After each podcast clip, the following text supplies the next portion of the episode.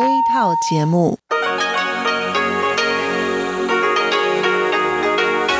ที่นี่สถานีวิทยุเรดิโอไต้หวันอินเตอร์เนชันแนล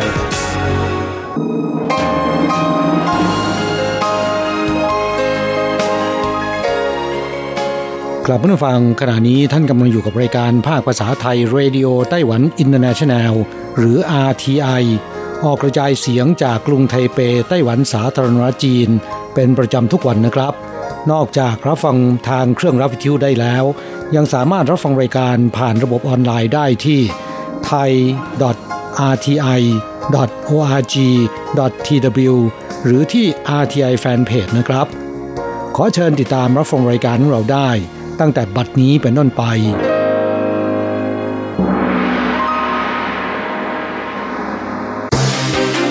ลำดับแรก ขอเชิญติดตามรับฟัง ข่าวประจำวัน สวัสดีครับ คุณผู้ฟังที่เคารพ ข่าววันศุกร์ที่ 19 มิถุนายน พุทธศักราช 2563 รายงานโดยผมแสงชัย กิตติภูมิวงศ์หัวข้อข่าวที่สำคัญมีดังนี้ สภาบริหารแต่งตั้งรองนายกรัฐมนตรี และรัฐมนตรีกระทรวงเศรษฐการ เร่งกระตุ้นเศรษฐกิจหลังโรคระบาดเริ่มสงบลง การแจกรางวัลทั้งสาขาการแพทย์ชีววิทยาปี 2020 นักวิชาการสหรัฐอังกฤษและญี่ปุ่น รับรางวัลร่วมกัน 3 คน กลุ่มองค์กรทางสังคมเรียกร้องกำหนดระเบียบปฏิบัติชัดเจนสำหรับการช่วยเหลือ ชาวฮ่องกงเฉพาะกรณี ต่อไปเป็นรายละเอียดของข่าวครับ หลังจากรองนายกรัฐมนตรีเฉินฉีไม่ลาออกจากตำแหน่ง เพื่อไปลงสมัครรับเลือกตั้งผู้ว่าการนครเกาสงนายกรัฐมนตรีซูเจินชางได้ตัดสินใจ แต่งตั้งเซินหลงจิน เลื่อนตำแหน่งจากรัฐมนตรีกระทรวงเศรษฐการ ขึ้นดำรงตำแหน่ง รองนายกรัฐมนตรี และแต่งตั้งหวังเหมยฮวา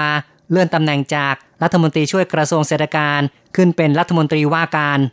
ติงอีหมิงโฆษกสภาบริหารแถลงในวันที่ 19 ว่า เซินหลงจินมีประสบการณ์ในกระทรวงเศรษฐการ 38 ปี ขึ้นดำรงตำแหน่งรัฐมนตรีตั้งแต่สิงหาคมปี 2017 ผลักดันนวัตกรรมสร้างสรรค์ และยกระดับภาคการผลิต ในช่วงการระบาดโควิด -19 ได้จัดตั้งทีมผลิตหน้ากากอนามัยแห่งชาติ ภายในหนึ่งเดือน ตั้งสายการผลิต 60 สาย เป็นผู้มีผลงานที่ไม่อาจมองข้าม ติงอีหมิงบอกว่า รัฐมนตรีซูเจินชางเชื่อว่าเสันรงจีนจะนำพาไต้หวันต่อสู้ด้านเศรษฐกิจในยุคโรคระบาดสงบลง ในช่วงที่ประเทศอื่นๆ ไม่มีหน้ากากอนามัยใช้ แต่ไต้หวันสามารถจัดตั้งทีมผลิตหน้ากากอนามัย ประชาชนสามารถสั่งซื้อได้ทางอินเทอร์เน็ต และปัจจุบันประชาชนไม่ต้องเข้าแถว ก็สามารถซื้อหน้ากากอนามัยได้ รองนายกรัฐมนตรีเซินหลงจินมีผลงานที่โดดเด่น นายกรัฐมนตรีซูเจินชางเชื่อว่า จะเป็นผู้ช่วยในทีมรัฐบาลต่อสู้เพื่อเศรษฐกิจของประเทศข่าวต่อไปครับ การประกาศแจกรางวัลถังหรือว่า Tang Prize ในวันที่ 19 มิถุนายน สาขาการแพทย์ชีววิทยา ปี 2020 มีผู้ได้รับรางวัลร่วมกัน 3 คน ประกอบด้วยชาลส์ดินาริโล ชาวสหรัฐ มาร์ค เฟลแมน ชาวอังกฤษ และทาดามิสุ คิชิโมโตะชาวญี่ปุ่น เป็นการประกาศเกียรติคุณที่พวกเขาวิจัยด้านสารกระตุ้นเซลล์ ต่อต้านการอักเสบ เป็นการสร้างประโยชน์ให้แก่ผู้ได้รับความทรมานจากการเจ็บป่วยของการอักเสบ หรือระบบภูมิคุ้มกันร่างกายผิดปกติ รวมทั้งอาจเป็นความหวังในการรักษาโรคโควิด -19 ด้วยทั้งนี้การอักเสบเกิดจากภาวะระบบภูมิคุ้มกันในร่างกายต้องต่อสู้กับเชื้อโรค จึงสร้างกลไกในการป้องกัน แต่ถ้าระบบภูมิคุ้มกันเกิดความผิดปกติ ร่างกายจะเร่งกระตุ้นสารหลั่งจากเซลล์จำนวนมากเพื่อช่วยต่อสู้ จนเกิดการทำร้ายเซลล์อวัยวะของร่างกายด้วย ซึ่งเป็นการอักเสบ ในกรณีร้ายแรงจะทำให้เกิดภาวะแทรกซ้อน เป็นอันตรายต่อชีวิต ซึ่งกรณีนี้เกิดขึ้นเช่นเดียวกับโรคโควิด -19 ที่คุกคามต่อมนุษยชาติอย่างรุนแรงในขณะนี้ ต่อไปนะครับ กลุ่มองค์กรสังคมเรียกร้องกำหนดระเบียบปฏิบัติที่ชัดเจนสำหรับการช่วยเหลือชาวฮ่องกงเฉพาะกรณี ในวันที่ 18 คณะกรรมการกิจการจีนแผ่นดินใหญ่แถลง แผนปฏิบัติการห่วงใยดูแล มนุษยธรรมชาวฮ่องกง เฉพาะกรณี ได้จัดตั้งสำนักงานติดต่อบริการไต้หวันฮ่องกง ซึ่งกลุ่มองค์กรสังคมแสดงความชื่นชมในงานแถลงข่าวของสภาบริหารในวันที่ 19 ในขณะเดียวกัน พวกเขาเรียกร้องว่าสภาบริหารควรจะทำการเฝ้าระวังติดตาม ภาวะฮ่องกงตลอดเวลา ประสานกับหน่วยงานข้ามกระทรวง ทบทวนมาตรการเพื่อตอบสนองต่อสิ่งที่ยังไม่สมบูรณ์ในการช่วยเหลือเฉพาะกรณีเจียงมินเยี่ยนโฆษกของกลุ่มแนวร่วมชาวไต้หวันบอกว่า คณะกรรมการกิจการจีนแผ่นใหญ่เสนอ ช่องทางทางการ เพื่อช่วยเหลือด้านความเป็นอยู่เฉพาะราย รับช่วงต่อจากการคุ้มครองดูแลภาคเอกชน ถือว่าเป็นสิ่งที่น่ายินดี นโยบายและการจัดการต่างๆ มีความคืบหน้า ส่วนคูมากลุ่มเยาวชนชาวฮ่องกงบอกว่า ขอบคุณชาวไต้หวัน ที่ให้ความช่วยเหลือต่อผู้พลัดถิ่นชาวฮ่องกง และคาดหวังรัฐบาลไต้หวันจะฟังเสียงของกลุ่มองค์กรภาคประชาชน ให้ความช่วยเหลือต่อไป ต่อไปเป็นเรื่องที่ไต้หวันเปิดรับนักศึกษาต่างชาติเข้าประเทศ แต่ยังคงมีกลุ่มชมรมการศึกษาเรียกร้องว่า ควรอุดหนุนค่ากักตัว การระบาดโควิด -19 ในไต้หวันเริ่มสงบลง กระทรวงศึกษาธิการประกาศเปิดให้นักศึกษาจากประเทศความเสี่ยงต่ำและปานกลาง 11 ประเทศและเขต ได้แก่ เวียดนาม ฮ่องกง มาเก๊า ไทย ปาเลา ออสเตรเลีย นิวซีแลนด์ บรูไน ฟิจิ มองโกเลีย และภูตาน เดินทางเข้าไต้หวันได้ เมื่อมาถึงไต้หวันแล้วต้องไปอยู่ที่สถานกักตัวนอกโรงเรียนก่อน กลุ่มห่วงใยนักศึกษาฮ่องกง โพสต์ทาง Facebook ขอบคุณต่อรัฐบาลที่พิจารณา รวมฮ่องกงอยู่ในรายชื่อ ประเทศที่สามารถเดินทางเข้าไต้หวันได้ นักศึกษายินดีปฏิบัติตามมาตรการป้องกันโรค กลุ่มห่วงใยชี้ว่า รัฐบาลไต้หวันไม่มีหน้าที่ในการรับภาระค่ากักตัว แต่ยังคงมีการจ่ายเงินอุดหนุน นักศึกษาคนละ 1,000 เหรียญไต้หวัน รู้สึกขอบคุณอย่างยิ่ง การเข้าพักในสถานกักตัว ถือเป็นสิ่งที่สมเหตุผลอย่างไม่มีข้อโต้แย้ง เป็นการปกป้องสุขภาพ และเป็นหลักประกันไม่ให้เกิดการแพร่ระบาดของโรค อย่างไรก็ตามกลุ่มปกป้องสิทธินักศึกษาต่างชาติได้โพสต์บน Facebook ระบุว่า ดีใจที่เห็นศูนย์ปฏิบัติการควบคุมโรค และกระทรวงศึกษาธิการของไต้หวัน ตอบสนองต่อความต้องการเดินทางกลับเข้าไต้หวันของนักศึกษา แต่มีความสงสัยและกังวล การตัดสินประเทศความเสี่ยงต่ำและปานกลาง เนื่องจากไม่มีหลักเกณฑ์ที่ชัดเจน กลุ่มปกป้องสิทธิ์ชี้ว่า ในช่วงหนึ่งสัปดาห์ที่ผ่านมาจีนแผ่นใหญ่เกิดการระบาดในปักกิ่ง ตัวเลขผู้ติดเชื้อสองหลัก แต่ในมณฑลอื่นๆ มีการระบาดปราปลาย จึงควรเปิดรับนักศึกษารายมณฑลทางกลุ่มชี้ได้ว่า การกักตัวในโรงแรม 14 วัน เป็นสิ่งควรทำแต่นักศึกษาบางส่วน สถานะการเงินไม่ดี อาจไม่อยากกลับมาไต้หวัน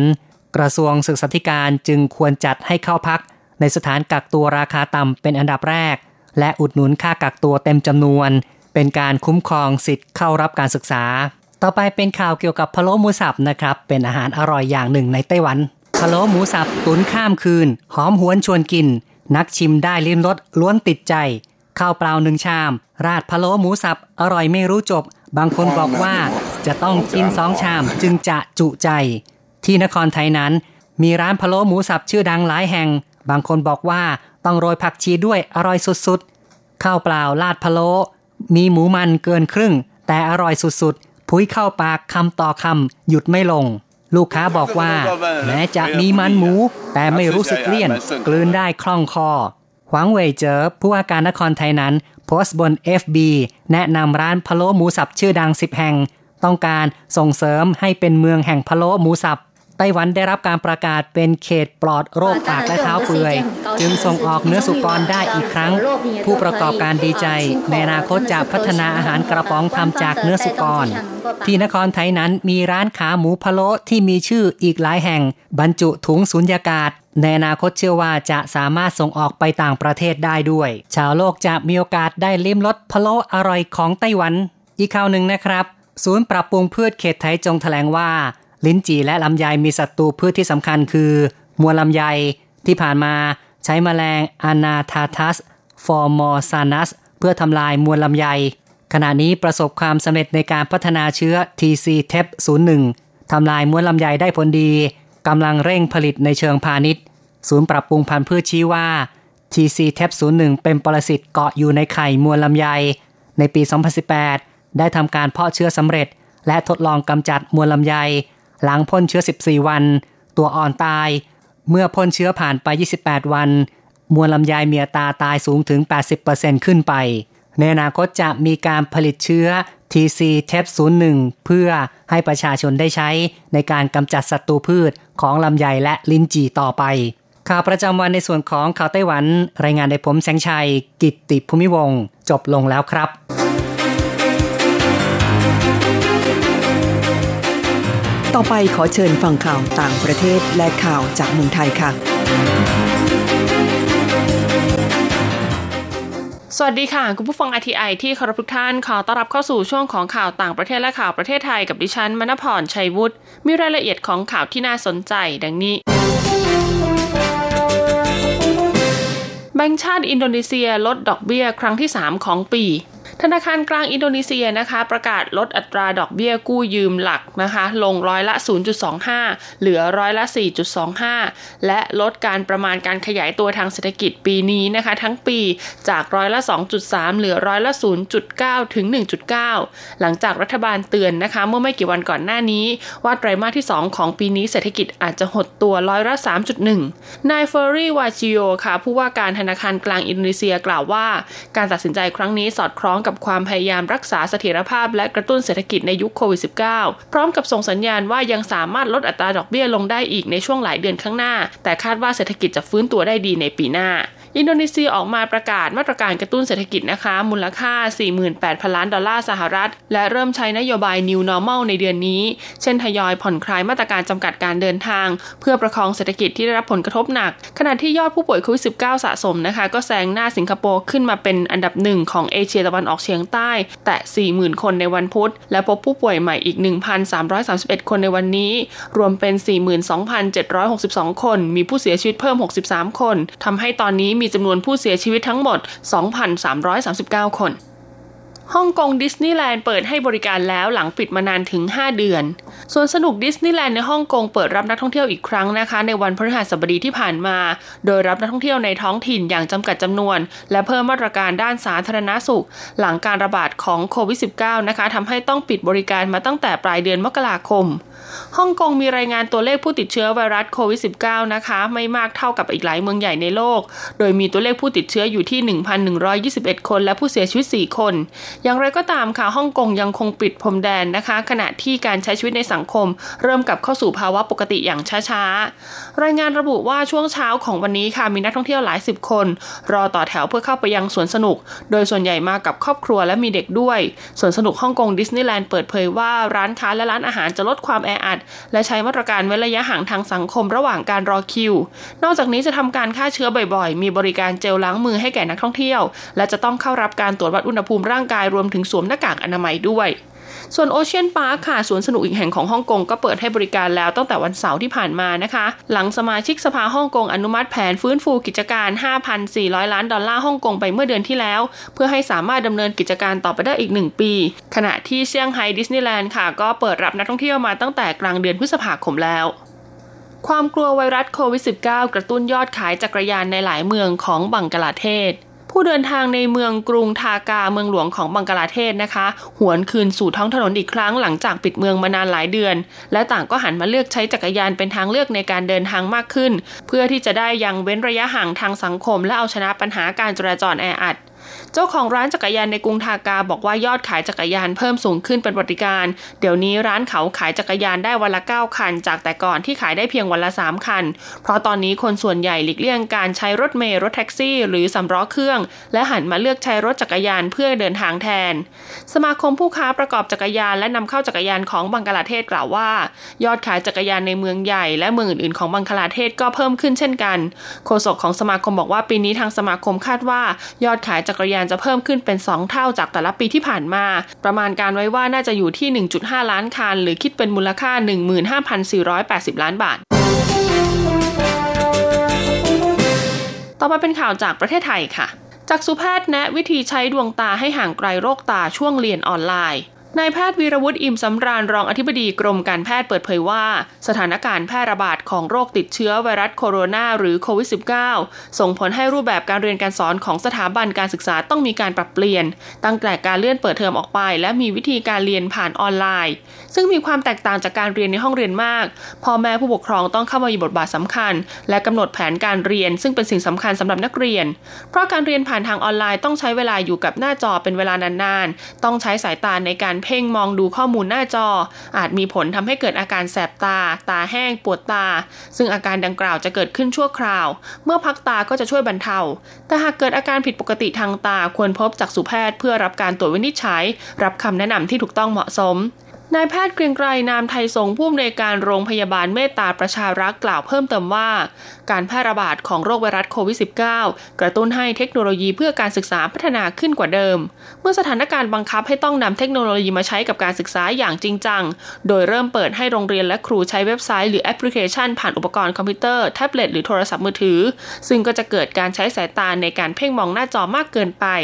แม้จะไม่ก่อให้เกิดอันตรายต่อตาอย่างเฉียบพลัน แต่ก็จะทำให้เกิดความไม่สบายตาระคายเคือง และเป็นปัญหารบกวนในการใช้สายตาอยู่เสมอ ซึ่งหากมีปัญหาสายตาควรปรึกษาจากสุแพทย์เพื่อตรวจหาความผิดปกติ และเข้ารับการรักษาอย่างทันท่วงที อย่างไรก็ตามค่ะเราสามารถถนอมดวงตาได้ด้วยวิธีการดังนี้กับพริบตาบ่อยๆ เมื่ออยู่หน้าจอเพื่อป้องกันตาแห้ง หากมีอาการตาแห้งควรใช้น้ำตาเทียมเพื่อลดการระคายเคืองตา ควรพักสายตาเป็นระยะทุก ๆ 20-30 นาที โดยควรมองออกไปไกลๆ หรือหลับตา ควรพักการทำงานทุก 1-2 ชั่วโมงประมาณาณ 5-15 นาที ใช้แผ่นกรองแสงจากหน้าจอหรือใส่แว่นกรองแสงเพื่อปรับแสงหน้าจอให้เหมาะสมไม่สว่างจนเกินไป และไม่ควรทำงานในที่มืด จัดวางจอให้อยู่ในระยะที่เหมาะสมสำหรับตามองเห็นโดยไม่ต้องเพ่ง โดยเฉลี่ยนะคะ ระยะจากตาถึงจอควรมีความห่างประมาณ 45-50เซนติเมตรรับประทานอาหารที่ช่วยบำรุงสายตาเพื่อลดความเสี่ยงต่อการเกิดโรคจอประสาทตาเสื่อม ได้แก่ผลไม้ที่มีสีเหลืองอาทิแครอทฟักทอง ผักใบเขียว เช่นคะน้าป่วยเลงและอื่นๆ รวมถึงการดื่มน้ำให้เพียงพอ เนื่องจากการดื่มน้ำบ่อยๆ จะช่วยเพิ่มความชุ่มชื้นให้แก่ดวงตากรมประมงยืนยันสัตว์น้ำไทยปลอดภัยไร้โควิด -19 นายมีศักดิ์พักดีคงอธิบดีกรมประมงกล่าวถึงการกลับมาระบาดของโควิด -19 ในจีนนะคะ โดยมีรายงานว่าพบเชื้อบริเวณเขียงแล่ปลาแซลมอนนำเข้าจากต่างประเทศ ในตลาดซินฟาตี้กรุงปักกิ่งนั้นทำให้คนไทยส่วนหนึ่งค่ะเกิดความกังวลใจและกระทบต่อตลาดอาหารของไทย เนื่องจากคนไทยนิยมบริโภคปลาแซลมอนเป็นอันดับต้นๆ กรมประมงขอยืนยันว่าสินค้าสัตว์น้ำของไทยสามารถรับประทานได้อย่างปลอดภัย ไร้การปนเปื้อนของเชื้อโควิด -19 ทั้งนี้ไทยไม่ได้นำเข้าปลาแซลมอนจากจีน เพื่อบริโภคลักษณะดิบ แต่เป็นการนำเข้ามาเพื่อแปรรูปและส่งออก โดยผ่านกระบวนการการผลิตและควบคุมตามมาตรฐานสากล สำหรับอาหารที่ผลิตจากสัตว์น้ำในประเทศไทยก็ปลอดภัยจากโควิด เนื่องจากมีระบบตรวจสอบควบคุมด้านสุขอนามัย ตั้งแต่เรือที่ใช้ในการทำประมงต้องผ่านการตรวจสอบสุขอนามัย สัตว์น้ำที่ได้จากการเพาะเลี้ยงก็ต้องมีมาตรฐานเพาะเลี้ยงสัตว์น้ำที่ดี นอกจากนี้สินค้าที่วางจำหน่ายในตลาดก็จะมีการสุ่มตรวจอย่างสม่ำเสมอ จากกระทรวงสาธารณาสุขและกระทรวงมหาดไทย สถานที่จำหน่ายอาหารนะคะ ก็ต้องขึ้นทะเบียนแล้วก็ผ่านการตรวจสอบจากกระทรวงสาธารณาสุขทำให้มั่นใจได้ว่าสินค้าสัตว์น้ำสดและอาหารทะเลแปรรูปเป็นไปตามมาตรฐานสุขอนามัยที่ดี ส่วนสินค้าประมงส่งออกนะคะ กรมประมงควบคุมคุณภาพและความปลอดภัยตลอดสายการผลิต ตั้งแต่วัตถุดิบที่นำเข้าโรงงาน กระบวนการแปรรูปการบรรจุ ตามมาตรฐาน GMP และ HACCP เป็นไปตามมาตรฐานสากล และเป็นที่ยอมรับของผู้บริโภค และประเทศผู้นำเข้าสินค้าสัตว์น้ำจากไทย อีกทั้งผู้ประกอบการก็ร่วมมือเพิ่มการเฝ้าระวัง เพื่อป้องกันการปนเปื้อนของเชื้อโควิด -19 ทั้งในผลิตภัณฑ์และบุคลากรที่เกี่ยวข้อง โดยมีการตรวจคัดกรองอุณหภูมิร่างกายของผู้ปฏิบัติงาน และมีมาตรการตรวจพิสูจน์เชื้อโดยหน่วยงานสาธารณสุขของจังหวัดนั้นๆ จัดให้มีการเว้นระยะห่างนะคะ ทั้งในสถานประกอบการ ส่วนการผลิตโรงงานและส่วนบริการในโรงงานทั่วไป รวมถึงจัดให้มีแอลกอฮอล์หรือเจลสำหรับล้างมือ โดยกำหนดเป็นมาตรการที่บุคลากรทุกคนต้องปฏิบัติตามอย่างเคร่งครัด ตลอดจนพ่นน้ำยาฆ่าเชื้อรอบโรงงานเป็นระยะอย่างสม่ำเสมอ นายมีศักกล่าวว่าสัตว์น้ำทั่วไปจัดเป็นสัตว์เลือดเย็น จากรายงานทางระบาดวิทยานะคะ ยังไม่มีหลักฐานทางวิทยาศาสตร์บ่งชี้ว่า เกิดการติดเชื้อโควิด -19 ในสัตว์น้ำขณะที่รายงานจากองค์การสุขภาพสัตว์โลกหรือ OIE ก่อนหน้านี้ ก็พบการติดเชื้อโรคนี้ในสุนัขแมวและค้างคาว ซึ่งเป็นสัตว์เลือดอุ่น และเกิดการระบาดในระบบทางเดินหายใจของมนุษย์ ส่วนสัตว์น้ำทั่วไปใช้เหงือกในการหายใจจึงมีความแตกต่างกันอย่างสิ้นเชิง ขอให้ผู้บริโภคมั่นใจในการบริโภคสัตว์น้ำโดยเลือกรับประทานสัตว์น้ำที่มีความสดสะอาดและปรุงสุกใหม่เพื่อสุขภาพอนามัยที่ดี ต่อไปเป็นการรายงานอัตราแลกเปลี่ยน ประจำวันศุกร์ที่ 19 มิถุนายน พุทธศักราช 2563 อ้างอิงจากธนาคารกรุงเทพสาขาไทเปค่ะโอนเงิน 10,000 บาทใช้เงินเหรียญไต้หวัน 9,780 เหรียญ แลกซื้อเงินสด 10,000 บาทใช้เงินเหรียญไต้หวัน 1,120 เหรียญสำหรับการแลกซื้อเงินดอลลาร์สหรัฐ 1 ดอลลาร์สหรัฐใช้เงินเหรียญไต้หวัน 29.830 เหรียญ จบการรายงานข่าว สวัสดีค่ะ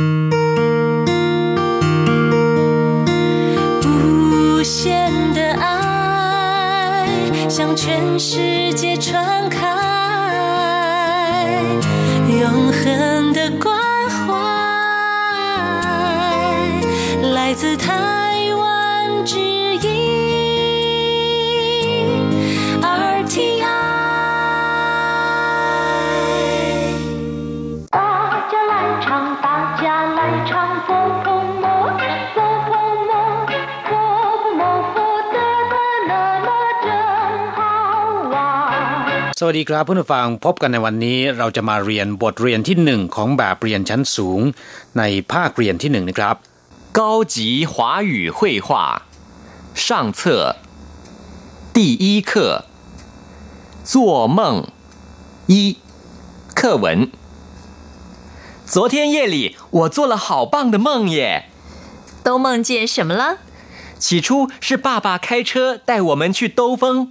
还买了好多好多冰淇淋给我们吃。后来是你带我们去逛街打电动玩具。怎么都跟吃喝玩乐有关系呢？日有所思，夜有所梦嘛。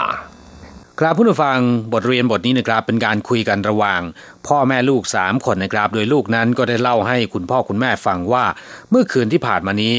ได้ฝันเห็นอะไรบ้างนะครับ เรามาอธิบายบทเรียนกันก่อน 高级华语绘画上册บทเรียนสนทนาภาษาจีนกลางชั้นสูง ภาคเรียนที่หนึ่งช่างเชอก็คือภาคเรียนที่หนึ่งนะครับ第一课บทที่หนึ่ง做梦ฝันอีเคอร์เหวินตอนที่หนึ่งบทเรียนนะครับ ผู้เป็นลูกเล่าให้คุณพ่อคุณแม่ฟังบอกว่า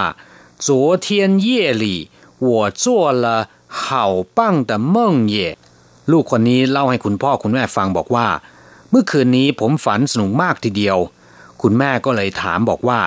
都梦见什么了ฝันเห็นอะไรบ้างล่ะ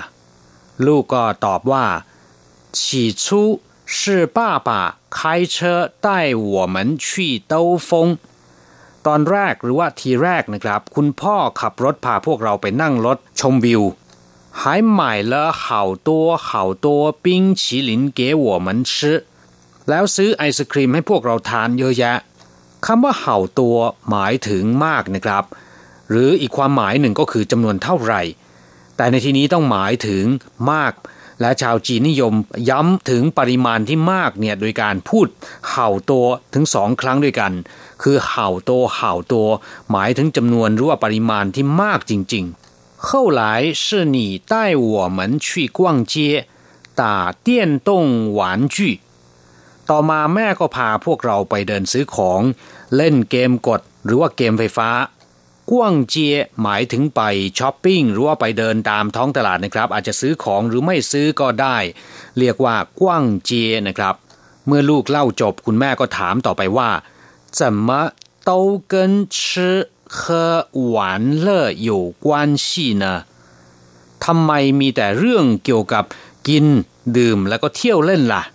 คุณพ่อผู้ซึ่งยังไม่ได้ออกความเห็นเลยนะครับ ก็เลยบอกว่า日有所思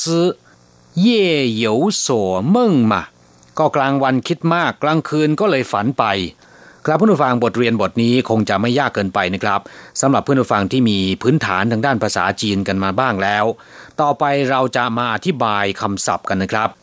เห่าปั้ง แปลว่ายอดเยี่ยม แจ๋วไปเลย หรือว่าสุดยอดนะครับคำว่าเห่าปั้งเห่านะครับ แปลว่าดี ปั้งก็แปลว่าไม้กระบอง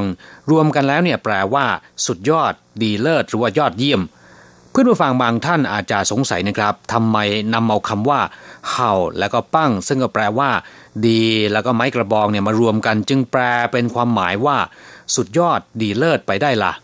ครับคำคำนี้นะครับนิยมพูดกันในไต้หวันเป็นอย่างมาก ชาวจีนเนี่ยเมื่อชื่นชมอะไรสักอย่างหนึ่งนะครับ ก็จะบอกว่าเห่าปั้ง สันนิษฐานกันว่าคำนี้นะครับมาจากกีฬาเบสบอล คือในไต้หวันนะครับมักจะนิยมเบสบอลกันมาก แล้วก็ไม่ว่าทีมชาติจะเป็นชุดเล็กหรือว่าชุดใหญ่นะครับ ก็เคยครองแชมป์โลกมาหลายสมัยด้วยกัน การตีเบสบอลลูกเด็ดๆนะครับชาวจีนมักจะยกย่องว่าเห่าปั้ง ต่อมาคำนี้ก็เลยกลายเป็นคำที่ใช้เรียกสิ่งที่ยอดเยี่ยมดีเลิศหรือว่าแจ๋วนะครับ อีกคำหนึ่งฉี่ชู่ ตอนแรกหรือว่าเริ่มแรกทีเดียว ฉี่แปลว่า เริ่มต้น เริ่มตั้งแต่ หรือว่าลุกขึ้นมา อย่างเช่นว่าฉี่ไหลแปลว่าลุกขึ้นมา อย่างเราเวลาหกล้มลุกขึ้นมาเนี่ยหรือว่ายืนขึ้นนะครับ ก็จะเรียกว่า ฉี่ไหลชูแปลว่าปฐมแรกหรือว่าพื้นฐาน เช่นว่า ชูจีชั้นต้นหรือว่าชั้นพื้นฐานนำเอาคำว่า ฉี่ชูมาผสมเข้าด้วยกันนะครับ จะแปลว่า เริ่มแต่ต้น ตอนเริ่มต้นหรือว่าเริ่มแรกทีเดียว เตาเฟิง เตาแปลว่าหมุน สัมผัสหรือว่าปะทะนะครับคำว่าเฟิง แปลว่าลม เตาเฟิงก็แปลว่าการสัมผัสกับลม หรือว่าการปะทะกับลม เตาฟงในที่นี้ก็หมายความว่านั่งยานพาหนะไปชมวิวกินลมนะครับ อย่างเช่นว่าจั่วชี่เชอชี่เตาเฟิงนั่งรถไปชมวิวขี่มอเตอร์เชอชี่เตาเฟิงขี่รถมอเตอร์ไซค์ไปชมวิว ปิงฉีหลิน แปลว่าไอศครีมคำว่าปิงหมายถึงน้ำแข็ง หรือว่าความเย็นจัดนะครับฉีหลินเป็นคำที่เรียกทับศัพท์มาจากคำว่าครีมในภาษาอังกฤษ แต่สำเนียงภาษาจีนเรียกนานวันเข้าก็เลยออกเสียงเพี้ยนไปนะครับ กลายเป็นฉีหลิน ปิ้งฉีหลินก็คือไอศครีมเข้าหลายแปลว่าภายหลังหรือว่าต่อมาเข้าแปลว่าหลัง ข้างหลัง อย่างเช่นว่าเข้าเมียนแปลว่าด้านหลังนะครับ หรือว่าข้างหลัง หลายแปลว่ามาคำว่าเข้าหลายจึงแปลว่า ภายหลังหรือว่าในเวลาต่อมา ซึ่งตรงกันข้ามกับคำว่า ฉี่ชูที่แปลว่าตอนแรกหรือว่าเริ่มต้นทีเดียว เตี้ยนต้งหวานจื้อเกมกดหรือว่าเกมไฟฟ้าคำว่าเตี้ยนต้งแปลว่า ขับเคลื่อนหรือว่าทำงานด้วยพลังงานไฟฟ้า อย่างเช่นว่า เตี้ยนต้งช่วง หน้าต่างที่บานเลื่อนสามารถเลื่อนขึ้นหรือว่าลงด้วยระบบไฟฟ้า อย่างเช่นหน้าต่างหรือว่ากระจกในรถยนต์นะครับ หวานจี้แปลว่าของเล่น เครื่องเล่นหรือว่าตุ๊กตา เมื่อนนำเอาเตี้ยนต้งมาผสมกับหวานจี้นะครับ ก็จะแปลว่าของเล่นไฟฟ้า ซึ่งในที่นี้ก็คือเกมกดหรือว่าเกมไฟฟ้าที่เด็กๆชื่นชอบกันมากนั่นเอง日有所思夜有所梦กลางวันมีการคิดมากตกกลางคืนก็เลยฝันถึง รื่อก็คือกลางวันสื่อแปลว่า คิด อย่างเช่นว่าซื่อเนียนคิดถึงซื่อเนียนเหมาเหรินคิดถึงใครสักคนหนึ่ง เย่แปลว่ากลางคืนเม่งแปลว่าความฝันนะครับเม่งเจียนก็คือฝันเห็นรื่อเยยวสื่อก็หมายความว่า กลางวันเนี่ยคิดมากนะครับ เย่เยยวสวเม่งตกกลางคืนก็จะฝันไป ครับผู้ฟังต่อไปเราจะมาฝึกหัดสร้างประโยคใหม่โต 了什么了？都了什么了？二起初后来。起初后来。三跟有关系。跟有关系。 ครับผู้ฟังประโยคแรกนะครับเต้าละ什么ละก็แปลว่า อะไรบ้าง อย่างเช่นว่า เต้าจั่วละ什么ละได้ทำอะไรลงไปบ้าง ข้อที่สองฉี่ชูเข้าหลาย ตอนแรกเป็นอย่างไรนะครับ แล้วก็ตอนหลังต่อมาเนี่ยเป็นอย่างไร อย่างเช่นว่าฉี่ชู看电视后来睡觉ตอนแรกก็ดูทีวีนะครับ ตอนหลังเข้านอน ประโยคที่สาม跟有关系 เกินแปลว่ากับหรือว่าและนะครับอยู่กวนชีก็แปลว่ามีความสัมพันธ์ มีความเกี่ยวข้องกัน ซึ่งก็คือมีความสัมพันธ์กับอะไรสักอย่างหนึ่งนะครับ อย่างเช่นว่าเกินกงจั่วอยู่กวนชีเกี่ยวข้องกับการงาน หรือว่ามีความสัมพันธ์กับการงาน ครับผู้ฟัง เราจะกลับมาพบกันใหม่ในบทเรียนถัดไปนะครับ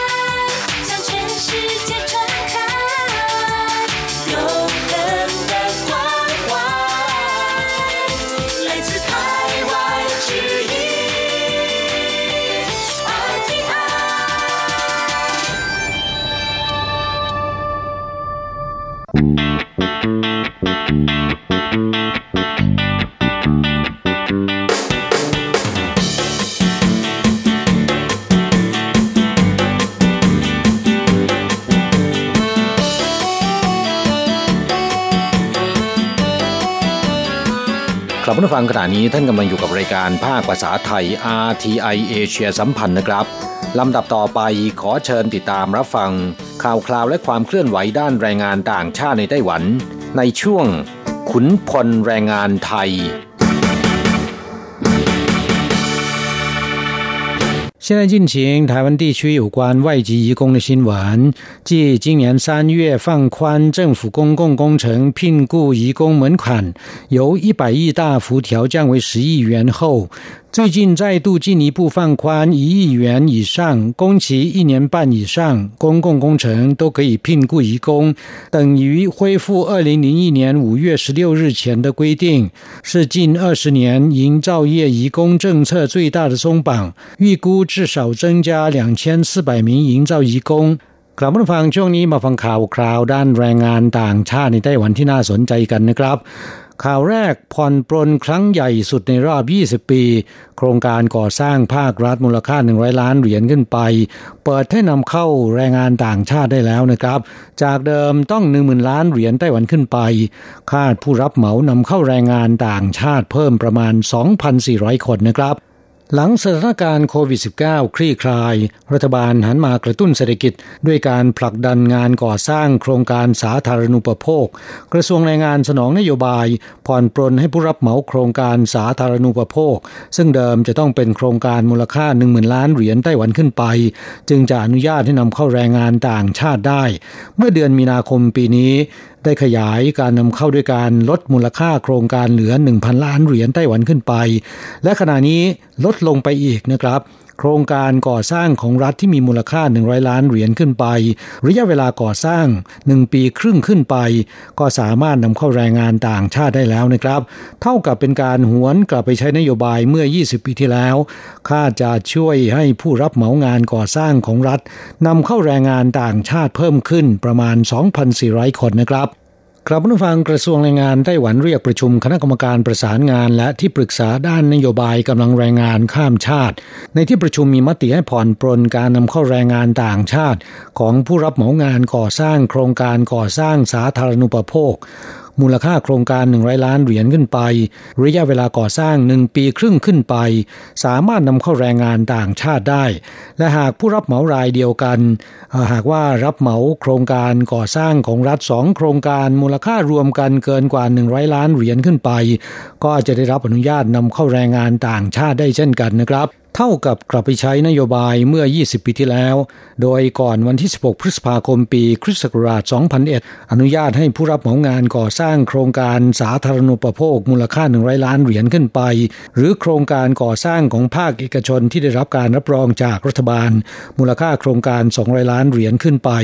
สามารถนำเข้าแรงงานต่างชาติได้ แต่เริ่มจากวันที่ 16 พฤษภาคม 2001 เป็นต้นมานะครับ ผู้รับเหมางานก่อสร้างที่จะนำเข้าแรงงานต่างชาติได้จะต้องเป็นโครงการสาธารณูปโภคที่มีมูลค่าการก่อสร้าง 10,000 ล้านเหรียญไต้หวันขึ้นไป ส่งผลให้แรงงานต่างชาติภาคการก่อสร้างลดลงอย่างรวดเร็วนะครับ จากเดิมจำนวนสูงสุดเคยถึง 50,000 คน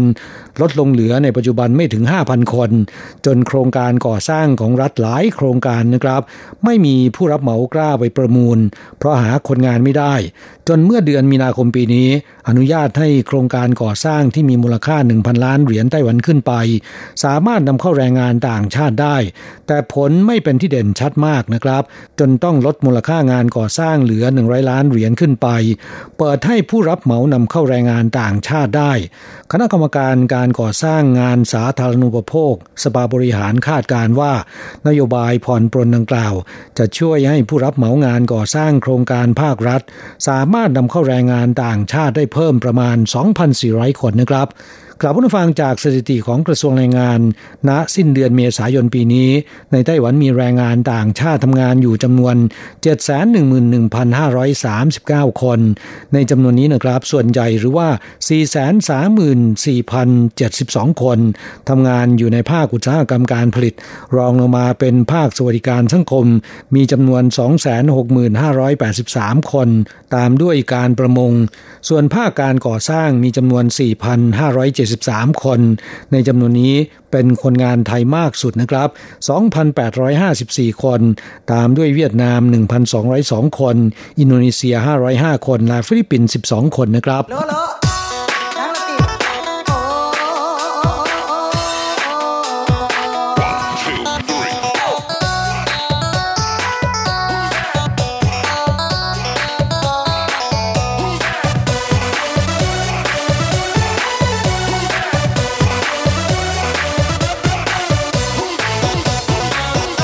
อไปเป็นข่าวคราวเกี่ยวกับการขยายการนำเข้าแรงงานภาคการเกษตรครั้งใหญ่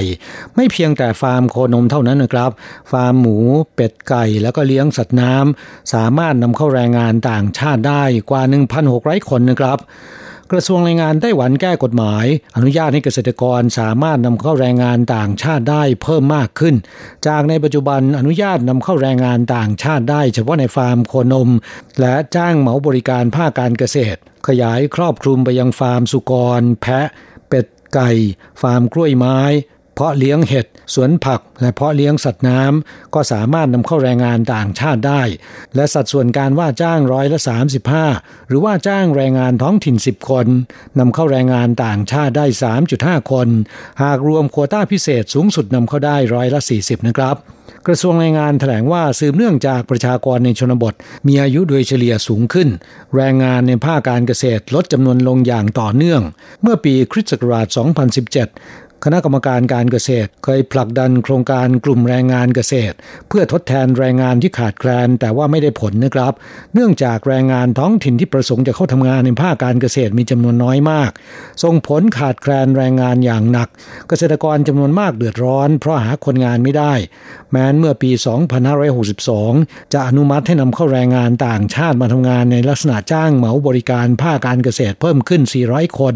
แต่ยังไม่สามารถแก้ปัญหานี้ได้คณะกรรมการประสานงานและที่ปรึกษาด้านนโยบายกำลังแรงงานข้ามชาติของกระทรวงแรงงาน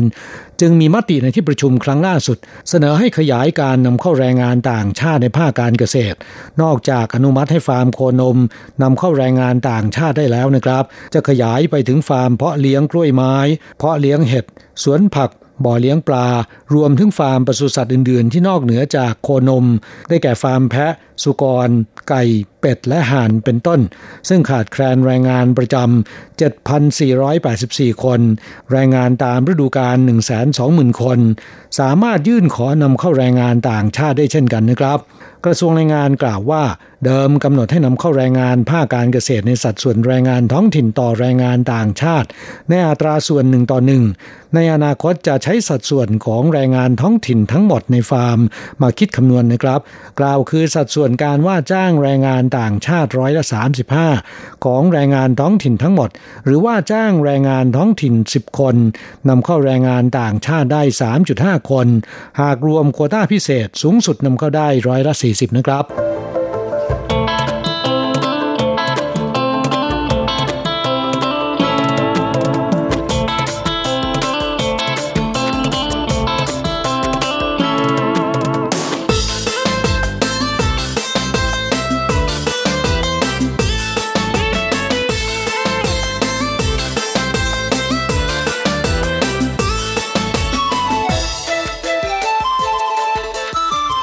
ต่อไปเป็นข่าวคราวที่แรงงานต่างชาติทำงานครบกำหนด 12 ปีหรือ 14 ปี ระหว่าง 17 มิถุนายนถึง 17 กันยายนนี้ อนุญาตให้ขยายการต่อสัญญาได้อีก 3 เดือน และ 1 มิถุนายนเป็นต้นมานะครับ การตรวจสุขภาพเป็นประจำของแรงงานต่างชาติกลับสู่สภาวะปกติ ผลกระทบจากสถานการณ์โควิด -19 ลดการเคลื่อนย้ายข้ามชาติของบุคลากร รวมไปถึงแรงงานต่างชาติมีอุปสรรคในการเดินทางกลับประเทศ กระทรวงแรงงานไต้หวันประกาศก่อนหน้านี้ อนุญาตให้แรงงานต่างชาติที่ทำงานครบกำหนดระยะเวลา 12 ปีสำหรับแรงงานในภาคการผลิต และครบ 14 ปีสำหรับแรงงานในภาคสวัสดิการสังคม ช่วงระหว่างวันที่ 17 มีนาคมถึง 17 มิถุนายนนี้ สามารถต่อสัญญากับนายจ้างเดิมต่อไปได้ 3 เดือนก่อนจะครบกำหนดวันที่ 17 มิถุนายนนี้นะครับ กระทรวงแรงงานประกาศว่าอนุญาตให้ขยายสัญญาจ้างต่อไปได้อีก 3 เดือนเป็นครั้งที่ 2 กล่าวคือแรงงานต่างชาติที่ทำงานครบกำหนดระยะเวลา 12 ปีสำหรับแรงงานในภาคการผลิตและครบ 14 ปีสำหรับแรงงานในภาคสวัสดิการสังคม ช่วงระหว่างวันที่ 17 มิถุนายน ถึง 17 กันยายน สามารถต่อสัญญากับนายจ้างต่อไปได้อีก 3 เดือน เป็นครั้งที่ 2 นะครับ ส่วนแรงงานต่างชาติที่ทำงานในไต้หวันยังไม่ถึง 12 ปี และไม่ประสงค์จะต่อสัญญาและยกเลิก หรือครบกำหนดสัญญาจ้างแล้วนะครับ แต่เดินทางกลับประเทศไม่ได้ ขณะที่ต้องรอโดยไม่มีรายได้ หากในจ้างเดิมและแรงงานต่างชาติยินยอม ก่อนหน้านี้กระทรวงแรงงานอนุญาตให้ต่อสัญญาจ้างระยะสั้นได้ คือ 3 หรือ 6 เดือนนะครับ ด้านการตรวจสุขภาพเป็นประจำตามกำหนด เพื่อที่จะลดความเสี่ยงในการติดเชื้อไวรัสโควิด -19 ศูนย์บัญชาการควบคุมโรคของไต้หวันประกาศให้แรงงานต่างชาติที่มีกำหนดต้องเข้ารับการตรวจโรค ตามกฎหมายกำหนดก่อนวันที่ 31 พฤษภาคมปีนี้ สามารถเลื่อนเวลาออกไปได้ไม่เกิน 3 เดือนนั้น เริ่มตั้งแต่ 1 มิถุนายนนี้เป็นต้นไป กลับสู่สภาพปกตินะครับ ทั้งนี้ตามระเบียบการบริหาร และตรวจเช็คสุขภาพของชาวต่างชาติที่ได้รับอนุญาตทำงานในไต้หวัน ที่ประกาศโดยกระทรวงสาธารณสุขและสวัสดิการของไต้หวันกำหนดว่าในจ้างจะต้องพาแรงงานต่างชาติที่ตนว่าจ้างเข้ารับการตรวจสุขภาพ ครั้งแรกภายในเวลา 3 วันนับแต่วันที่เดินทางถึงไต้หวัน จากนั้นต้องเข้ารับการตรวจสุขภาพก่อนหรือหลัง 30 วันของการทำงานในเดือนที่ 6 เดือนที่ 18 และเดือนที่ 30 หากในจ้างไม่พาแรงงานต่างชาติของตนไปรับการตรวจสุขภาพตามกำหนดเวลาข้างต้น ต้องระวางโทษปรับ 60,000ถึง3แสนเหรียญไต้หวัน และจะถูกเพิกถอนใบอนุญาตว่าจ้างแรงงานต่างชาติบางส่วนหรือทั้งหมดนะครับ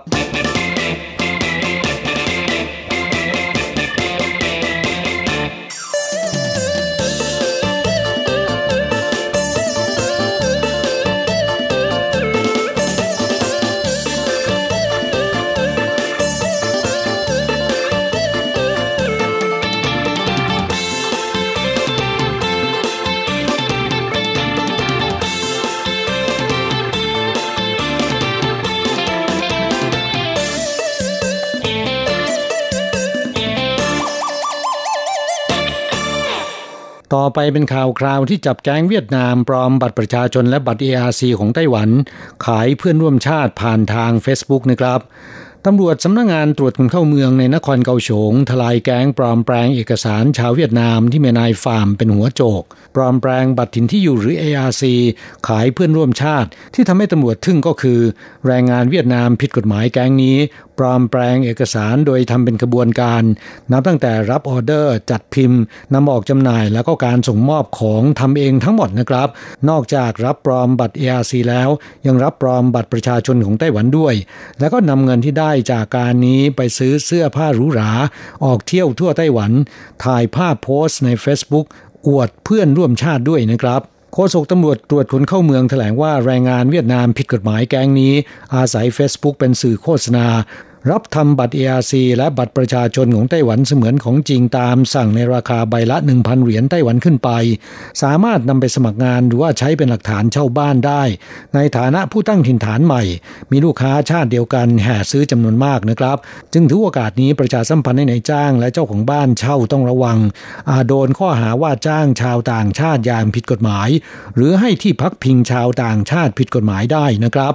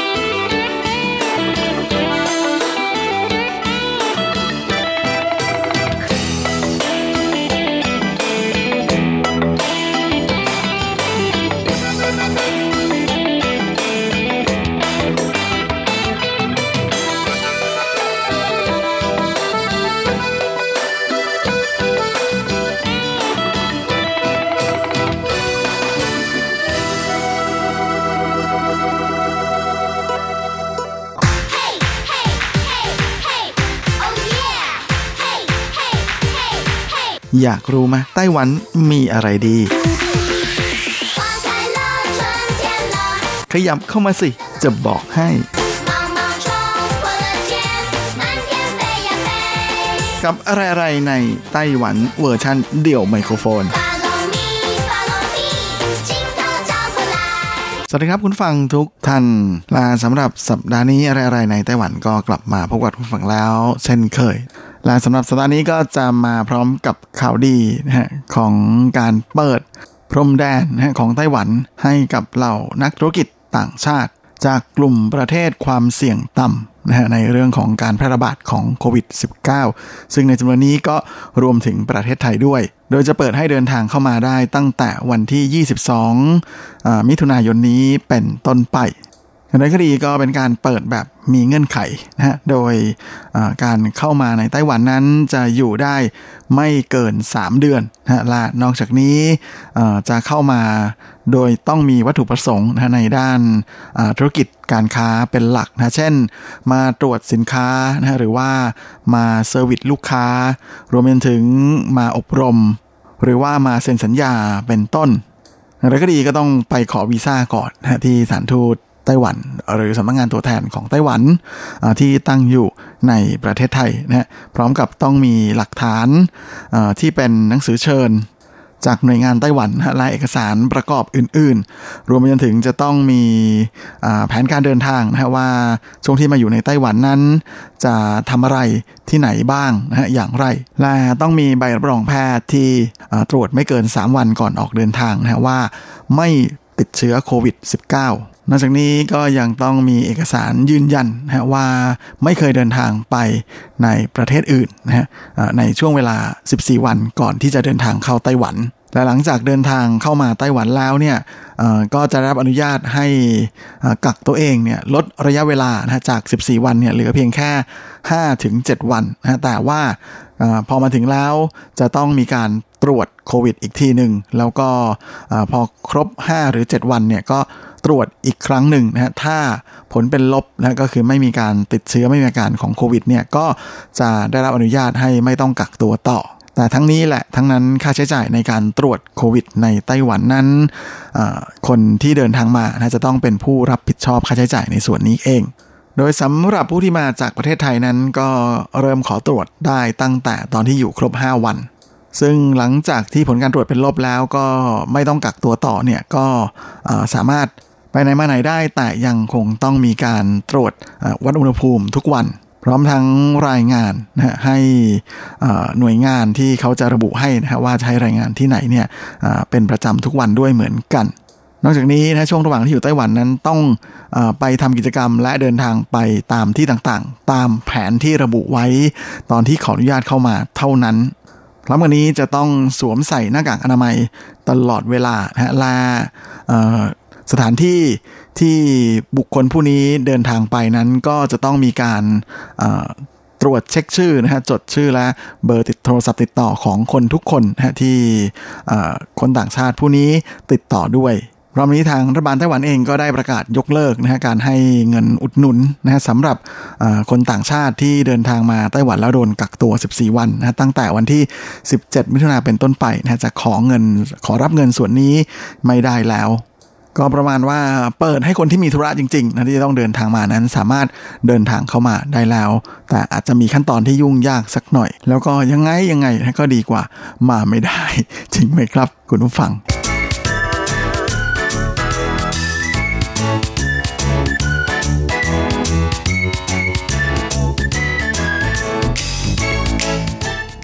ส่วนสำหรับข่าวใหญ่เรื่องของการท่องเที่ยวประจำสัปดาห์นี้ก็น่าจะเป็นเรื่องของเจ้าสุริยุปราคานะที่จะมีการเกิดสุริยุปราคาแบบเต็มดวงขึ้นใน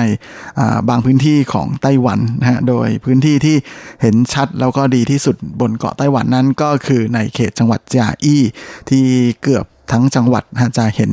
เต็มๆเหมือนกันหมดเลย โดยเป็นปรากฏการณ์ที่ถือได้ว่าช่วงนี้คนไต้หวันเฝ้ารอชมกันเลยทีเดียวนะครับรอ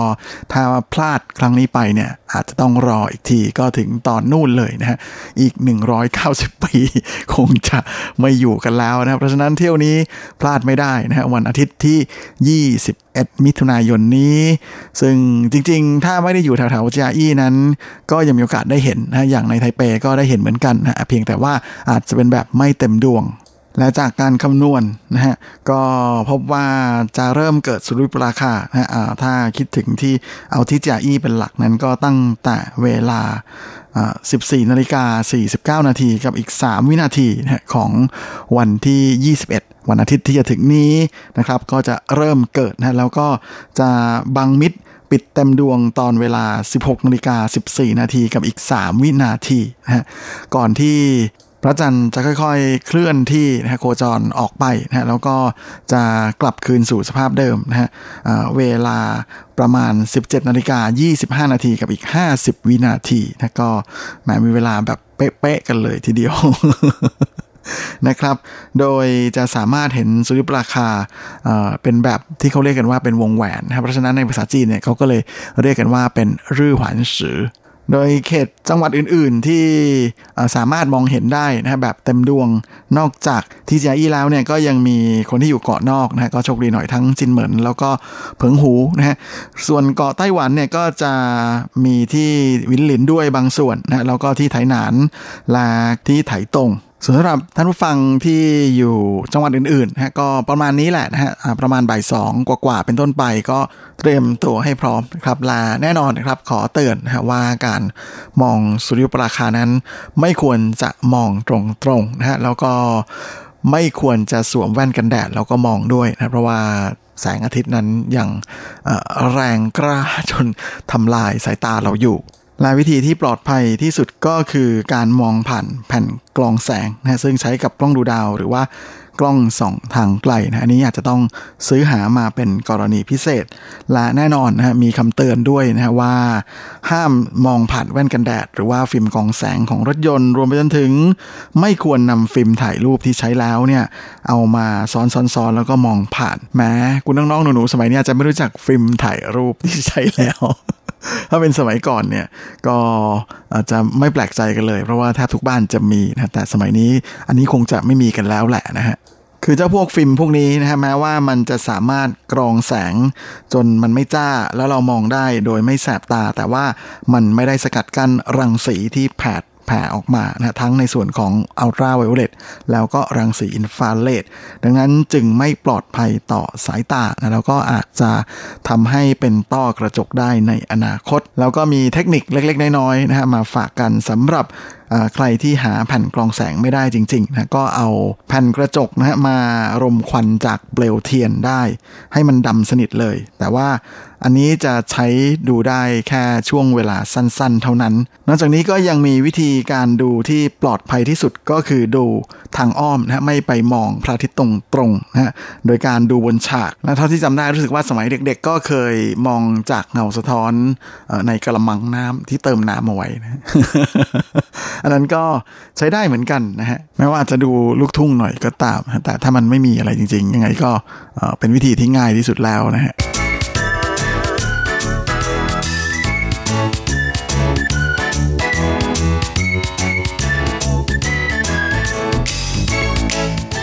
และช่วงของธีระพาไปเที่ยวสัปดาห์นี้นะฮะก็เป็นควันหลง จากสัปดาห์ที่แล้วต่อเนื่องจากการที่พาคุณฟังไปเที่ยวชมดอกคูณหรือชัยพฤกษ์ที่ตอนนี้ก็บานสะพรั่งแล้วนะฮะที่ไทยนานนะฮะและตอนนี้ทั้งไทจงแล้วก็ไทเปนั้นก็เริ่มบานให้ได้เห็นค่อนข้างจะเยอะแล้วเหมือนกัน นอกจากนี้ช่วงนี้ถ้าเดินตามท้องถนนทั้งในไทเปแล้วก็ไถจงก็จะเห็นดอกสีม่วงๆนะที่กำลังบานสะพรั่งเต็มที่เหมือนกันนะภาษาจีนนั้นเรียกว่าต้าหวาจือเหวยนะฮะซึ่งเป็นดอกที่คนไทยน่าจะคุ้นเคยกันดีนะนั่นก็คือดอกอินทนินนั่นเอง สำหรับแถวไทเปนั้นผมเห็นเยอะนะฮะแถวแถวถนนเหยียนจิ้วเวียนลู่นะฮะซึ่งก็จะอยู่ในเขตหนันกังนะใครที่สนใจอยากจะไปเดินชมนั้น ก็ไปลงรถไฟฟ้าสายสีฟ้านะฮะสายสีน้ำเงิน ไปลงที่สถานีหนันกังสลันกวันได้เลยนะครับ จากนั้นก็เอ่อเดินออกประตูหมายเลข5นะฮะแล้วก็เดินลงมาเลยนะฮะตามถนนที่อยู่ตรงหน้าเลยนะครับออกมาจากทางออกปุ๊บก็เลี้ยวซ้าย แล้วก็เดินไปเรื่อยๆนะฮะเข้าไปทางถนนเหยียนจิวเวียนลูตรงนั้นเนี่ยสองข้างทางนะก็จะเต็มไปหมดเลย ส่วนที่ไถจงนะฮะก็เต็มเมืองเลยนะฮะเพราะว่าจะมีอยู่ที่ถนนเจ้าซีตรงซีลู่นะฮะแล้วก็ถนนหลงเต๋อลู่อีต้วนนะฮะก็ยังมีที่เหมยชวนเหวียนเต้านะฮะรวมไปจนถึงที่ซิ่งต้าเหวียนเต้า แล้วก็ยังมีหวันจงลู่ซื่อต้วน นะฮะก็เป็นถนนที่ครอบคลุมในเขตทั้งจงชีนะแล้วก็เขตตงชีเขตไปชีแล้วก็ซีถุนชีรวมถึงไปถุนชีแล้วก็หนันถุนชีนะฮะที่ข้างในเขตต่างๆ นี้จะมีสวนสาธารณะอยู่มากมายนะฮะก็ในนั้นก็จะมีเจ้าต้าหวาจื่อเหวยนะฮะอยู่เต็มไปหมดเลย ส่วนสำหรับใครที่อยากจะไปชมดอกไฮเดรนเยียนะฮะก็ขอบอกขอบอกนะฮะกำลังจะพ้นช่วงนะฮะมาสำหรับใครที่อยู่ในไทเปนะฮะรีบช่วยโอกาสนี้นะฮะโอกาสสุดท้ายนะครับ มาอ่กับไฮเดรนเยียบนจูจือหูนะฮะของหยางหมิงซานนะฮะซึ่งก็เป็นอะไรที่เดินทางง่ายมากเลยนะเพราะว่าสามารถที่จะนั่งรถไฟฟ้าไปลงที่สถานีไปโถก็ได้นะฮะแล้วก็ต่อรถเมล์เล็กนะฮะสายเสียวจิ๋วหรือ S9 ไปอ่าลงที่ป้าย หูเทียนกัวเสี่ยว หรือว่าป้ายสถานีตำรวจจูจือหูไพ่ชู่สัวก็ได้นะฮะและนอกจากนี้ก็สามารถนั่งรถไฟฟ้าไปลงที่สถานีสือไผ่ได้เหมือนกันนะฮะเป็นสายสีแดงเหมือนกัน โดยจากนั้นเนี่ยก็นั่งสายเสี่ยวป่านะหรือ S8 ก็ลงที่ป้ายเดียวกันนะครับหูเทียนกัวเสี่ยว หรือว่าที่จูจือหูไพ่ชู่สัว นะฮะและถ้าใครอยากจะมาจากสถานีรถไฟไทเปเลยนะฮะก็นั่งรถเมย์สาย 260นะฮะขึ้นอย่างหมิงซานเลยนะครับแล้วค่อยไปเปลี่ยนรถเมย์สายเสียวจิ๋วหรือ S9 ได้ ทั้งนี้ทางเจ้าหน้าที่ตำรวจแล้วก็ทางอุทยานนั้นเขาขอเตือนนะว่าถ้าไปวันหยุดเนี่ย